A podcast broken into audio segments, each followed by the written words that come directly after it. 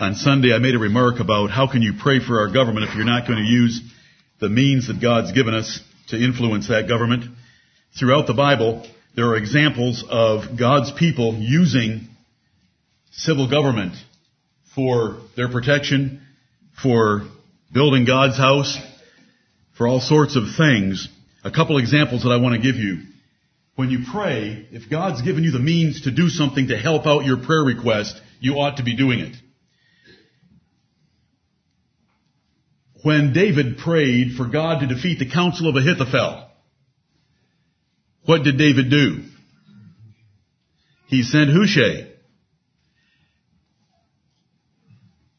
He was using the means that he had to assist his effort. When Jacob wrestled with God, with the angel, in order for the Lord to protect him from Esau, who was coming with 400 armed men, what did he do? He sent carefully spaced gifts in order to soften the heart of Esau before they ran into each other. In both of those examples, there was serious prayer. We often turn to Jacob wrestling with the angel as an example of prayer, but at the same time, Jacob was using the wits that God gave him to use the means that he had in order to bless that situation as well. When the Bible says, except the Lord build the house, they labor in vain that build it. Guess what? There are some builders. A house won't get built unless there's some builders. And when you're looking for a job, you don't just ask the Lord to give you a job without having a resume. We're supposed to do what we can. And I, those are some examples just to be thinking about why we vote and why we pray. And why that person wrote our website and asked, do we pray and vote? Vote and pray? Or pray then vote? And I said, we pray, vote, and pray a whole lot more. Right. Because it's the Lord that blesses the efforts. And we want to use the means that He's put right in front of us. It only takes a few minutes to go vote as we call upon Him. Tonight, let me have a few minutes of your time to think about the winds of politics. And I want to use Amos 4.13 to get started. Amos 4.13, For lo, He that formeth the mountains and createth the wind and declareth unto man what is his thought, that maketh the morning darkness, and treadeth upon the high places of the earth, the Lord, the God of hosts, is his name. Amen. We have a God who is our Father, who is the God of hosts. He is the Lord in all caps. He creates mountains, He orders the wind, and He creates the wind and He forms the mountains, he knows the thoughts of man, and we want to put our trust in Him. The winds of politics describe the changes that occur in governments of nations and the government, the governments of the world. And they blow to and fro. For one season, they're blowing in this direction. For another season, they're in a different direction. It's true in our nation. It's true in all nations. We had an election last night. It was a huge swing giving the Republicans a great deal more control or influence in our government than had occurred just two years ago. So the winds blew for the Democrats two years ago. The winds blew for the Republicans last night. And we want to recognize where those winds come from and put our trust in the God that's behind them. Amen. From Kennedy to Nixon to Carter to Reagan to Clinton, and I mean these all respectfully, to the Bushes, to Obama, the winds have blown back and forth. Sometimes we look at certain aspects of their presidencies and it's hard to see a difference. But for some of the things that they stood for, there's significant differences. And it blows to and fro. Last night's change in the Congress of our nation was by God's sovereign choice. Amen. Brethren, the economic and financial future of our country is at risk. A bigger event took place than what took place last night.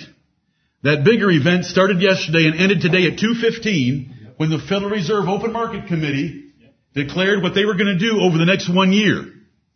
They're going to spend between 600 billion and 1 trillion that they don't have to transfer wealth from people who save money to people who borrow money. They are going to deflate, they are going to inflate our currency and deflate its value in order to reduce the dollar on the world markets in order to sell more of our junk to other countries. They are going to manipulate our economy by taxing us in the most subtle form of taxation called inflation. The, the man who's promoted it the most over the last hundred years, John Maynard Keynes, said that only one man in a thousand can see the effects of inflation. It is a tax. Nobody was up in arms about that tax. In fact, they all wanted that tax. In fact, the stock market set a new high today for the year 2010 because of QE2. If you see QE2 in a newspaper, it doesn't mean the second version of the Queen Elizabeth ship.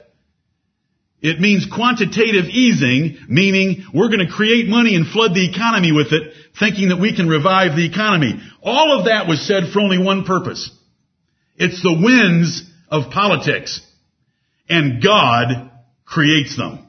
And God blows them. And I want you and your children to put your total trust in the God of heaven. He will take care of us. He has taken care of His people under every conceivable form of government you have ever imagined from the, both testaments.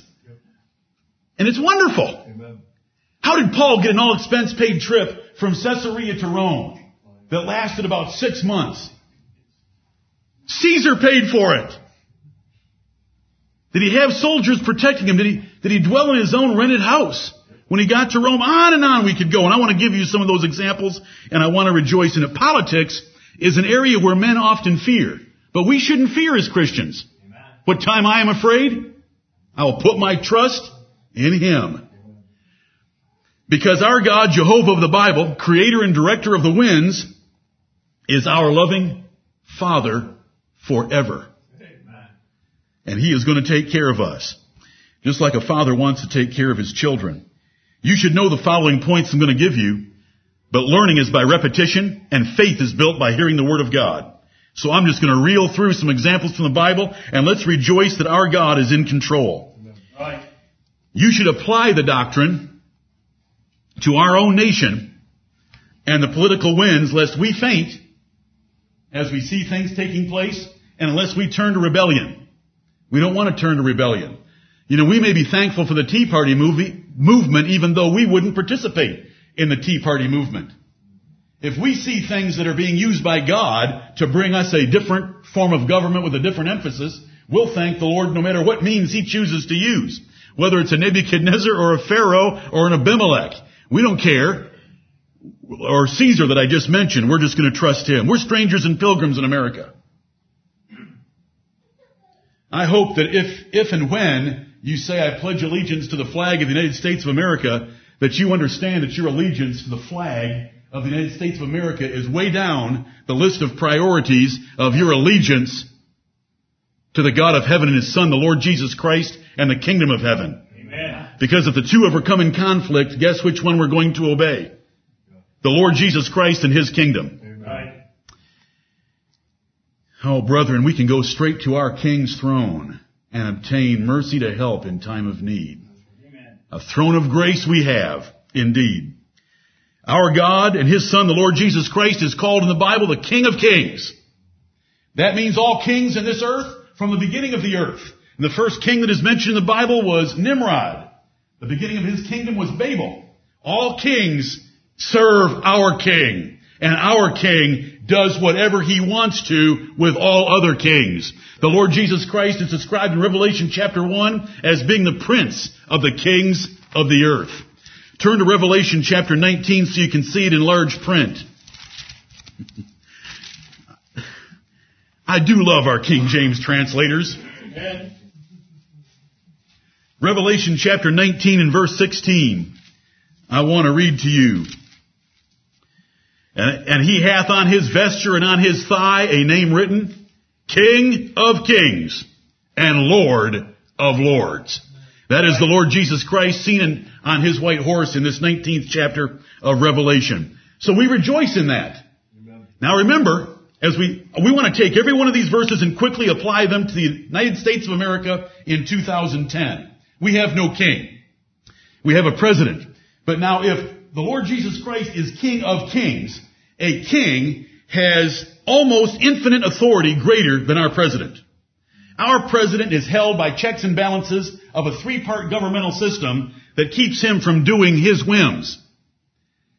You know, Nebuchadnezzar didn't have to worry about Congress legislating anything or the Supreme Court evaluating anything and making a judgment.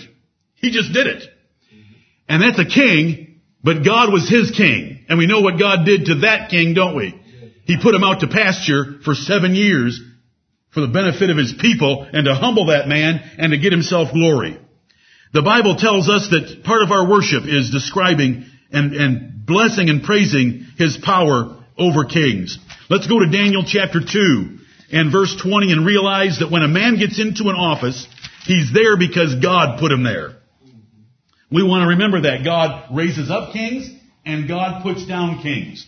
Promotion doesn't come from the north, the south, the west, or the east. Promotion cometh from the Lord. Promotion doesn't come from the Tea Party, and promotion doesn't come from you pressing the monitor face in your voting booth. Right. It comes from the Lord. And we want to, we want to recognize that always. Because the Lord wants us to recognize it because He put it in His Word. Daniel chapter 2 and verse 20. Daniel answered and said, Blessed be the name of God forever and ever for wisdom and might are his. Those are two good things to have. Wisdom and might. And he changeth the times and the seasons, the winds of politics. He changeth the times and the seasons. He removeth kings and setteth up kings. He giveth wisdom unto the wise and knowledge to them that know understanding. He revealeth the deep and secret things. He knoweth what is in the darkness, and the light dwelleth with him. That is our God. That is our Father. No matter what we see happen, like last night and this morning, no matter what happens economically and financially to our country, as they make a transfer of wealth in this nation to confiscate it, to support the profligate spending habits of a federal centralized government. No matter what happens in the future, we're going to trust the Lord. Amen. Can he feed an Elijah with ravens? Can he? Can he drop bread from heaven for his people for 40 years? We must believe all that. And never doubt it. Put our trust in him and see his hand in everything. The fact that the speaker, one, one speaker or leader of the representatives lost her job and one of the Senate kept his was in God's perfect plan. Do you, you, do you understand that? Every one of those things that you look at, and some might frustrate you and some might cause you to rejoice, the Lord made the choice in every single one of the cases. Right. And we leave it there with Him. God controls and directs the hearts of kings. You know the verse well, but look at it. Proverbs 21 and verse 1. The king's heart is in the Lord's hand. The Lord takes control of a king's heart. And the Lord doing that is described throughout the Bible. Taking a king's heart and turning it whithersoever he will. We believe that. We rest in that. He's our Father. He's the God of the universe. He's the Prince of the kings of the earth. Proverbs 21 verse 1, the king's heart. The apparatus inside a man that through motives cho- makes choices and decisions is in the control of the Lord so much that he holds it in his hand as the rivers of water.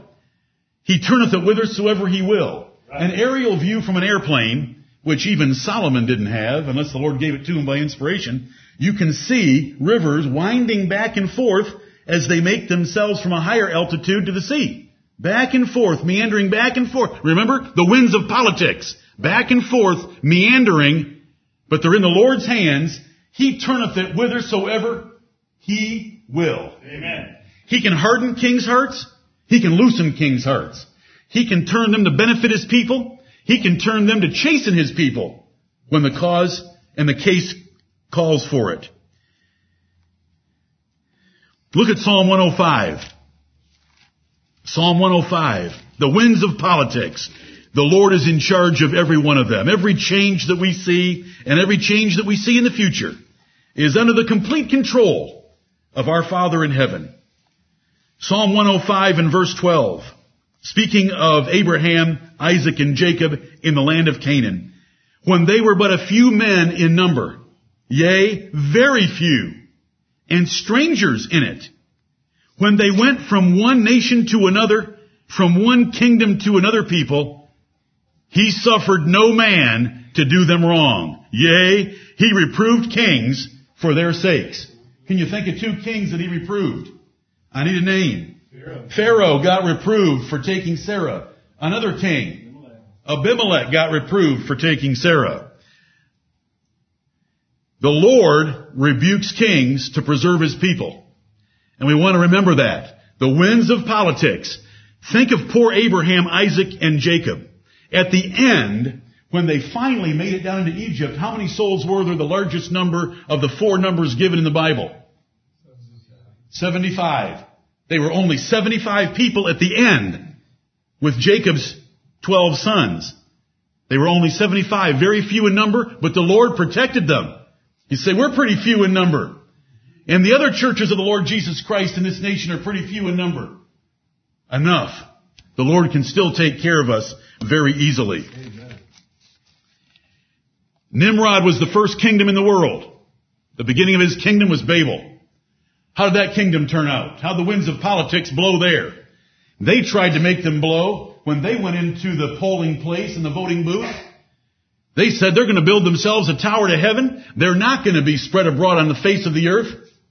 And what did God do? He confounded their languages and scattered them abroad on the face of the earth. So they left off their plans. The tower was unfinished to their shame, their perpetual shame for us Bible believers. Because the Lord is in charge of all political events and circumstances. And we trust our Heavenly Father and we get a smile when we read about the Tower of Babel. We laugh. We love to think about the men on the winches with heavy stones being pulled into place. And all of a sudden they couldn't communicate clearly and the havoc that it wrought. Don't, don't you get a smile? Amen. The Lord's in that business. He's the prince of the kings of the earth. He's the king of kings. They did not accomplish their plan. So when you read something that this is their plan, and you, knowing the Word of God, having more wisdom, you should, than most of the citizens of this nation, are able to understand that the consequences of that plan could affect us and our children and our children's children. But we understand that the Lord can confound their languages so that they can't bring to pass their devices. Thank you, Lord. Amen. Chedorlaomer gathered together three other kings and marched 500 miles out of Mesopotamia to come, and he took Lot's family captive along with the kings of Sodom and Gomorrah. The winds of political change, a foreign power came in and took part of Abraham's family captive. Abraham only had 318 trained servants and a couple Canaanites. Remember, we use means, don't we? A couple Canaanites as confederates. Were they able to recover some of the stuff? Did they recover every single thing because God was with them? Amen. Brethren, read the newspaper and smile. What I just told you about the Federal Open Market Committee at 2.15 this afternoon, it's hard for me to smile. But I know that my God is in charge of it. Amen. We're going to be wise and prudent and moderate and the Lord's going to protect us. Except the Lord keep your savings, your efforts to keep your savings are in vain. They'll get every last cent by devaluating the dollar to zero. You say, but I'll have gold. They'll confiscate your gold. You say, but I'll have guns and ammo. They'll confiscate that too with bigger guns and ammo. Don't put your trust in any of those things. Just use, uh, uh, use those things and trust the Lord. As Oliver Cromwell would say, put your trust in the Lord and keep your powder dry. That's, that's the attitude we ought to have. Amen. Be wise and prudent and go plant vineyards and marry off our children and have children and pray for the peace of Babylon. That's what the Lord wants us to do. Pharaoh was the absolute king of Egypt. The winds of political change were blowing. 75 went down from Canaan into the land of Egypt. Joseph went down there. God moved that king to dream some dreams, didn't he? It wasn't because he had anchovies on his pizza that night. God caused him to dream some dreams. And he dreamt. God promoted Joseph over all the land of Egypt and subsidized Jacob and his family in the best part of Egypt and blessed them to multiply greatly so that they were somewhere around three million souls. At least. They had 600,000 footmen. Now if you want to give them a whole lot more children, it could have been 13 million. They multiplied greatly. Go look at the number of years they were in Egypt to get that big. How does 75 turn into 3 million in 215 years? That's the Lord's blessing. The Lord took care of all that. And there's so much in the Bible about that event. And when we read Psalms and we read the book of Genesis and we see that event, it is there for the, for our learning. That we through patience and comfort of the scriptures might have hope. That no matter what happens, the Lord's going to take care of us. Joseph had some bad things happen to him. The winds of political change and employment change in his life were pretty drastic. He was sold into slavery. He was convicted of attempted rape. He ends up in prison. He's forgotten there by someone who could have helped him, but he ends up on the throne. We trust the Lord. Right. And Jacob got the best land in all of Egypt for their profession. There was another Pharaoh. He was absolute ruler of Egypt as well. He lost about three million people, the children of Israel. God exalted him to be the greatest king for only one purpose. Those poor Israelites, when they were working hard and their sign was coming up to God and they read the newspaper every day, had something else, another picture of that Pharaoh in their face. I hope everybody's able to apply it to the year 2010 and understand exactly what I'm saying.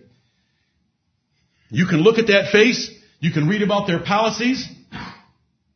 The Lord God of heaven had raised a man up for one purpose. Exodus 9:16, Romans 9:17. To dash him and to drown him in the Red Sea after he tortured him with 10 plagues. After he robbed the wealth of the land of Egypt and gave it to his people to build him one fancy tabernacle and then temple with Egyptian gold. Praise the Lord. Believe those are, that's one of the simplest Bible stories and I hope that you'll remember it. God turned rods into serpents, water into blood. He put frogs in his bread pans, lice in his bed, flies in his palace, murrain in his cattle, boils on everyone, hail, locust, darkness, and the death of his firstborn. Then he got to die in the Red Sea thinking about it before he went. Do you all believe that Bible story? Amen. Are we reminded of it in the New Testament? Are we reminded of it in the book of Psalms? Is it part of the worship of God to realize our Father is in charge of all these governments? Amen. By the time I was 15, I had read so many conspiracy books. I'd read the whole reading list for JBS. I like to read. Uh, you know, you can you can get fill yourself with so much fear of events going on, and you forget God's completely in charge. We can't do a thing about it anyway. So the knowledge of their political intrigues doesn't help anything, and you knowing it doesn't help anything. You knowing the Word of God better helps a whole lot. Amen. Because then you can just mock it. The Lord's in charge. I wonder what He's doing. As this trillion hits the market in the next year, I wonder what He's doing. I wonder if He's going to get rid of the mortgages of all the children of God in this nation. You know, they're going to pay them back with cheap dollars. Just get rid of them. That's what happens. Just be wise and prudent and moderate in all that you do financially. We don't know what's going to happen. We're just going to watch and see. We're going to trust the Lord. We're going to pray for the peace of Babylon. Amen. And we're going to, we're going to act on our confidence. This is really my, one of my finishing points, but I, we are not only going to pray for the peace of Babylon, we're going to act like we believe our prayer. Meaning, we're going to let our children get married, we're going to go to work, we're going to build houses, we're going to buy investments, we're going to do whatever, we're going to trust the Lord, because when you do that, the Lord knows why you're doing it. You're doing it because you trust Him. And if you're trusting Him when you do something like that, He'll protect you. Sihon, king of the Amorites. Did God harden his heart to come in battle against Israel? Is that mentioned in the book of Psalms? Yes, it is. Because God wants you to remember that. How about Og, king of Bashan? Did he sleep on a 13 foot bed? Was he taller than Wilt Chamberlain? He slept in a 13 foot bed. Yeah, the man was, the man was big. Right. Is he rem- remembered in the book of Psalms as a king that the king of kings took care of? Yep. For the poor people of Israel as they came out of Egypt? Yes. Yes and yes. And thank you, Lord. How about Balak, king of Moab? He didn't want to come against Israel in battle because he saw what happened to anybody that tried to fight him, so he tried to hire Balaam. How did that wind of politics work out? There was a lot of wind, out of an ass's mouth and then out of another ass's, I mean another prophet's mouth. Wind. Did, he blessed Israel. Let me die the death of the righteous. Oh, the numbers of Judah and Joseph and Israel are going to be countless as Balaam stood up there and blessed. Can you imagine what you would have felt like if you were in your tent in Israel and you knew that this prophet was hired by Balak to curse Israel and you knew that he was up there on that mountain and there were sacrifices, you could see the smoke curling up into the sky and the papers and the internet and the televisions telling you about it? And it turned to your blessing. Because the God of heaven creates the wind and he forms the mountains and he knows the thought of man and beast and he protected them. Brethren, was there a whole generation that didn't believe what I'm preaching that knew it? Yep. Was there a whole generation that came out of the land of Egypt that saw the things that I've just told you about and had them read in their homes? And they failed to believe it. And what happened to them?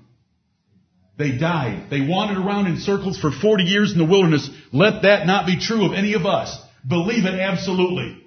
How do we believe it? Do what I just said. Let's, let's let our children get married. Let's have children. Let's invest. Let's build businesses. Let's work hard. Let's save. Let's be moderate. Let's be balanced. Let's be prudent. And we'll, the Lord will take care of the rest. If we get paranoid and become one of these fear-mongering survivalists, that's what Israel was. How are they going to survive? We're going to go back to Egypt. We don't want to go fight that battle. So they lost God's best for their lives. We're survivalists. You know how we're going to survive? God's going to take care of us. He's going to open up His hand and protect us in the palm of His hand. Right. He's going to take care of us.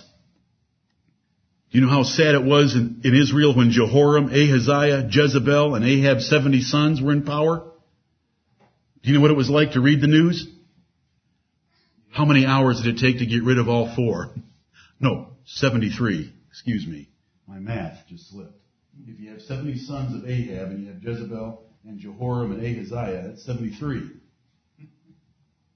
Did the Lord take them all out with one man named Jehu? Amen. Did he do it with zeal? Yep. Did he drive his chariot furiously from one assassination to the next?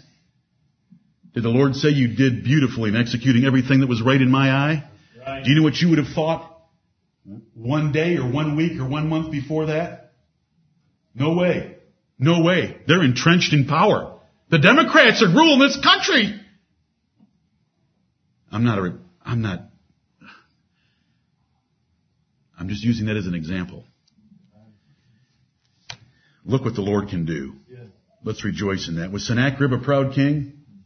Did he blaspheme the God of heaven? Was there a slight military setback outside the walls of Jerusalem? 185,000 men dead. And that glorious man went home and went in to ask Nisroch, what happened? what happened? How did I lose 185,000 men when I didn't even get into battle? What happened to him there? His sons killed him. When the Lord laughs last, he laughs best. And you ought to laugh with them. Do you know where does it tell us in the Bible to laugh with them in the matter of him dealing with kings? Where is that found? It's in a psalm. You got 150 options. Two. Psalm 2. The Lord shall laugh and have them in derision. Amen. What should kings of the earth do? They should kiss the Son, lest he be angry and they perish from the way when his wrath, when his wrath is kindled, but a little. Do you believe all that? Is your heart full of that? Can you go to work tomorrow and not worry about a trillion dollars hitting our economy? Having a Hindu our governor? Don't tell me she's a Christian. Do you care? I don't care. I trust the Lord. He's my governor. He's a governor of the governors. Right. He's a king of kings and lord of lords. Nebuchadnezzar, don't you love Daniel chapter 4 and all that it has to say? That's Nebuchadnezzar telling the world that there's a God that was greater than he was and a king above him. And what a lesson. What a wonderful chapter that we should all feed ourselves and our children with. How about Cyrus? You've heard about Cyrus. Eric reminded you about Cyrus again recently. Cyrus. Who would have thought that Babylon could be overthrown? No one in the world did. You couldn't look at Babylon and say, well, it could go down if they did this and this and this. No, there wasn't anything you could do to take Babylon down. But the Lord did it in one night. Do you believe that? Trust it. Live. Love the Lord. Love your spouse. Love your children. Train your children. Let's make this church all that it can be and let's not worry about Washington DC. We're going to pray for them and the Lord's going to take care of them because we're going to pray for them. Persian and Greek kings. We had a presentation here a few months ago about Alexander the Great. You saw the kings of the north and the kings of the south briefly mentioned. The Lord's taken care of them. The kings of the earth stood up against the Lord Jesus Christ and the Lord used them to fulfill scripture. Jesus had to die a Roman death so that he wasn't stoned. He was hung on a cross because the scripture said he's going to be hung on a cross. A Roman soldier pierced his side with a spear because it says he shall be pierced. When the Lord was finished with the Romans, and he wasn't finished with the Romans in 30 AD, he was finished with the Romans more like 70 AD, after he had destroyed the Jewish nation, ripped down that temple, and leveled that city, then did he take care of the Romans with the Visigoths and others that came out of Europe? The Lord's king of the earth. Amen. The kings of the earth raised themselves up against the Lord Jesus Christ according to his determinate counsel and the foreknowledge of God. Herod Agrippa the first abused the Lord Jesus Christ. How did he die? Acts chapter 12. Was it pleasant? Did he have his children around his bed laughing with the gods of the Romans? Or was he eaten of worms? Amen. You say, but he threw Peter into prison. Yes, and where was Peter a few hours later? At a surprised prayer meeting. At an unbelieving prayer meeting. Oh Lord, thank you. Look at Roman, look at Revelation, excuse me, Revelation chapter 17, 17. I'm finishing. Revelation 17, 17. There's so many verses. What a Bible study to get a list of the kings that the Lord took out of the way for His people and use it for about a month. You say, are there that many? Listen, there were 31 kings that Joshua took in his first set of battles in Canaan, and they're listed and named. 31, that's one day of the month just for that particular section of Bible history. Revelation 17, 17. I've shown this to you before, but I want you to delight in it. Verse 17, the ten minor nations of Europe upon the fall of the Roman Empire, God hath put in their hearts to fulfill His will and to agree and give their kingdom unto the beast until the words of God shall be fulfilled. The small minor nations of Europe gave their kingdom to the Pope of Rome to defend that church and build that church. It was called the Holy Roman Empire for a while after the demise of the Roman Empire. But I want you to notice why their hearts agreed together that they would give, kings don't generally give their kingdoms up. Why did these ten kings agree with each other? Hey, do you want to give your kingdom up? I think I'm going to. I want to too. Let's ask Joe. Do you want to give up your kingdom? Yeah. Let's give up our kingdoms to the beast.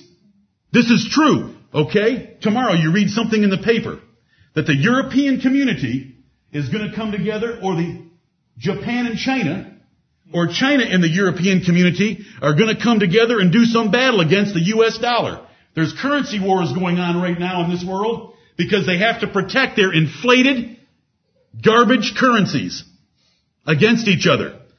So they're all seeing who can get their currency devalued the most without looking obvious. We look obvious because we have to. What if, it, what if you see some unity tomorrow in the world? You read about it, or it's next week, or it's next month, or it's next year. Here's unity. God hath put in their hearts to fulfill His will and to agree and give their kingdom unto the beast until, until, until the words of God be fulfilled. Right. Until He's done using them. Thank you, Lord, for such wonderful truth in your Bible. Amen. God puts whomever he wants in office, including the basest of men. Daniel chapter 4. Don't you be surprised when you see some base men in high office. God's done it before, and he says he does it to prove that he gives it to whomsoever he will. God has an army of angels assisting and resisting the world's governments and the world's nations that you can't see. Just remember that we have angels that are mighty in power and they come to help us. Michael helped the church of God of the Old Testament. Michael helps the church of God of the New Testament. Don't you worry about any confederation or any nation, how big it gets.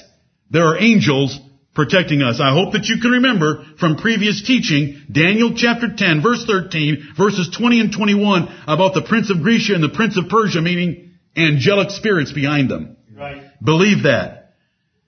Pray for the peace of Babylon. Jeremiah chapter 29 verse 4. Jeremiah 29 4. A wonderful passage. This tells us how to put into practice 1 Timothy 2 1 through 3, which we'll read next. Jeremiah 29 4. I've taught you this before. This is how we face the future. Jeremiah 29 4. Thus saith the Lord of hosts, the God of Israel, unto all that are carried away captives, whom I have caused to be carried away from Jerusalem unto Babylon. Is our situation somewhat better than that? Yes. It's somewhat better than being captives dumped into a foreign land having to start over from scratch. Build ye houses, verse 5, and dwell in them, and plant gardens, and eat the fruit of them.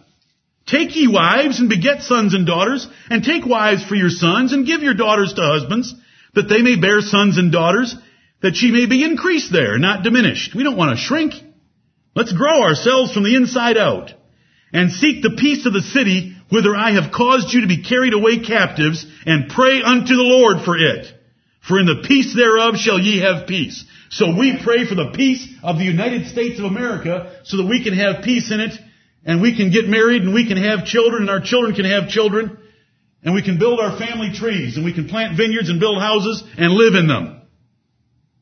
And we're not even in a foreign land. This is what the Bible tells us. I'm so, I wish I'd have been told this when I was in single digits instead of hearing some of the things I did so that I was sleeping with knives and guns and afraid of communist bur- jumping through my window and Cubans taking me and whatever they were going to do to me. You know, full Fidel Castro. Listen, the, the New York Police Department could have knocked out the Cuban army. What in the world? We didn't try to take care of Cuba. We put our trust in the Lord. Amen. And you know, these verses give peace. And they're for our profit. Look at 1 Timothy chapter 2. I said I was finishing. You just didn't know what I meant. 1 Timothy 2, 1 through 3. This passage, coupled with Jeremiah, tells us what to do in the way of prayer. 1 Timothy 2, 1. I exhort therefore. This is Paul exhorting Timothy to exhort the churches that he taught. I exhort therefore that first of all, supplications, begging, prayers, intercessions, going to God on behalf of someone else, and giving of thanks be made for all men. All kinds of men. Especially this kind. Right. For kings and for all that are in authority, that we may lead a quiet and peaceable life in all godliness and honesty. That is praying for the peace of Babylon so that we can have a quiet and peaceable life for ourselves and for our children. You know, back in the 60s, we thought the world was coming to an end. Detroit, Newark, Watts, California, they were burning to the ground. This is back in the 60s. They took away our silver back in the 60s. They took away the gold standard internationally in 1971 with Richard Nixon. That's a long time ago. And we've just continued to crank along because the Lord must have found 10 righteous souls in this sick place. Amen.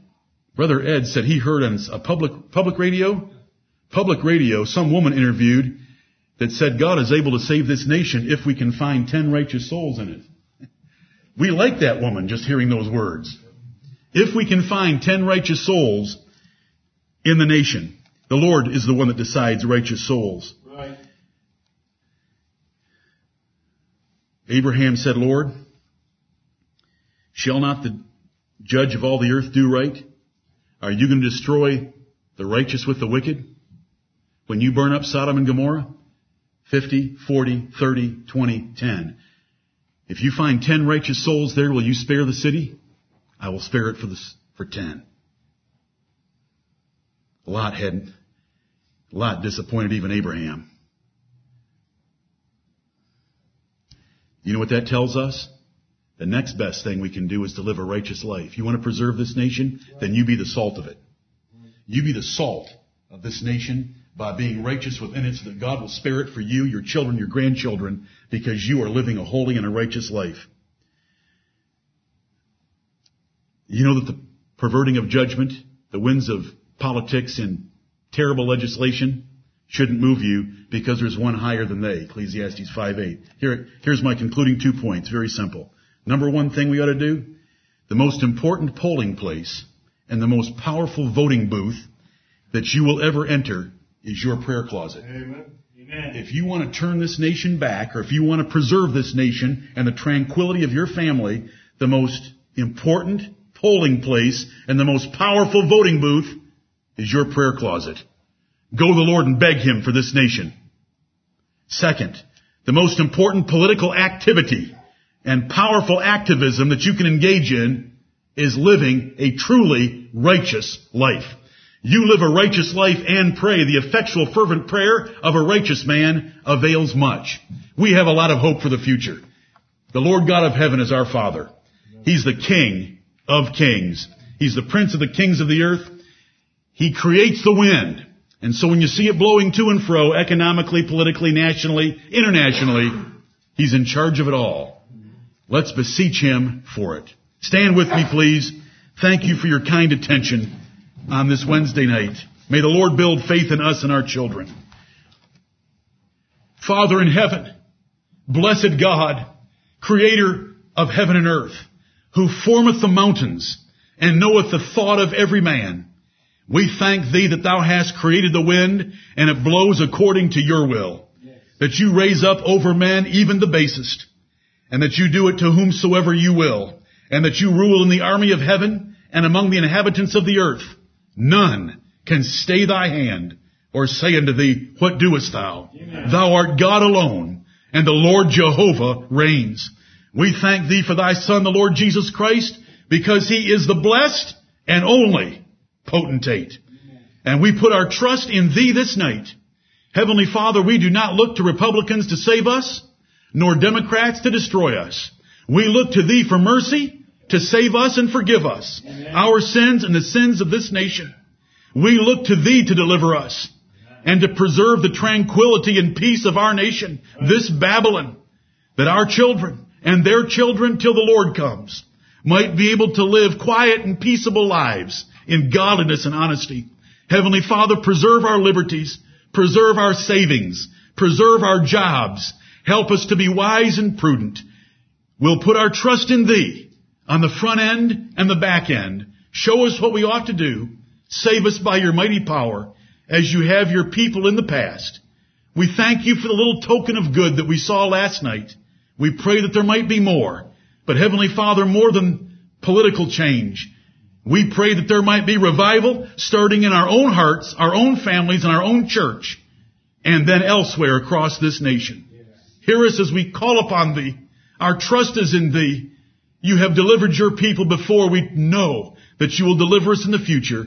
And it's in Jesus' glorious name that we pray. Amen. Amen.